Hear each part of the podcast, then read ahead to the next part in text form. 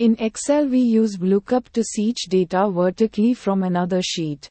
If we have two sheets let's say sheet 1 and sheet 2 when we have to search for data that is not available in sheet 2 but available in sheet 1 then we can use VLOOKUP.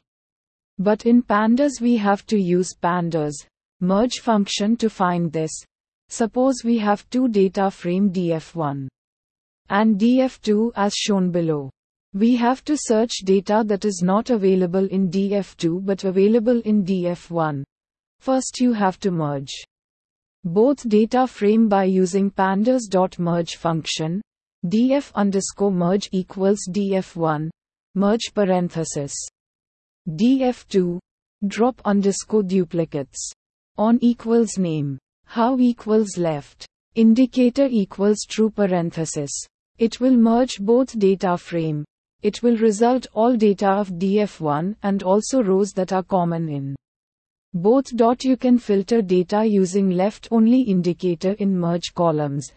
It will result data that is not available in data frame 2 and available in data frame 1. Similarly, we look for data the vice versa.